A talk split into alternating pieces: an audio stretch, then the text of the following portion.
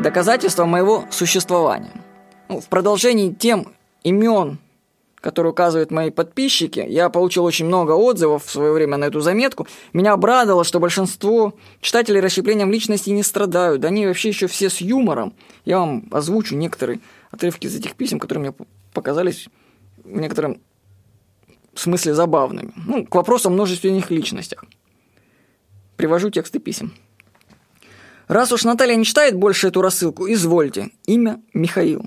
Вот куда делась Наталья? Что с ней сделал Михаил?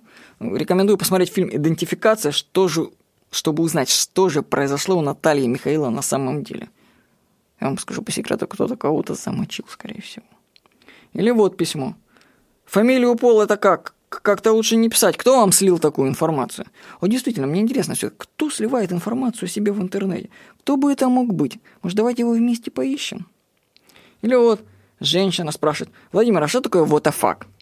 Мой сын 11 лет очень часто употребляет это звукосочетание, но объяснить его смысл внятно не может».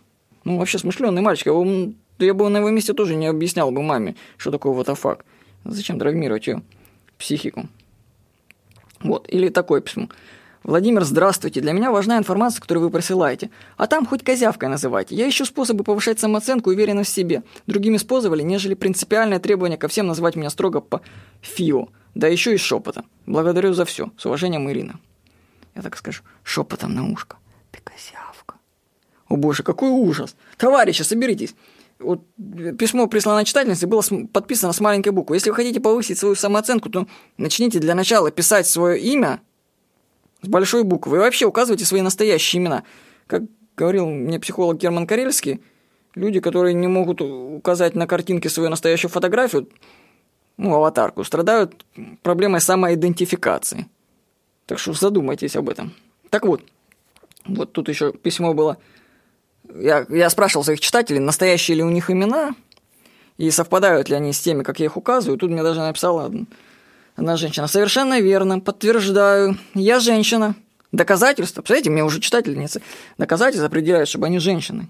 Мне это вообще очень нравится, очень нравится. Я люблю доказательства, очень люблю. Так что приз в студию, как говорится. Это все хорошо, конечно, но читатели теперь интересуются, а вообще я сам-то настоящий? Может, я тоже вымышленный персонаж?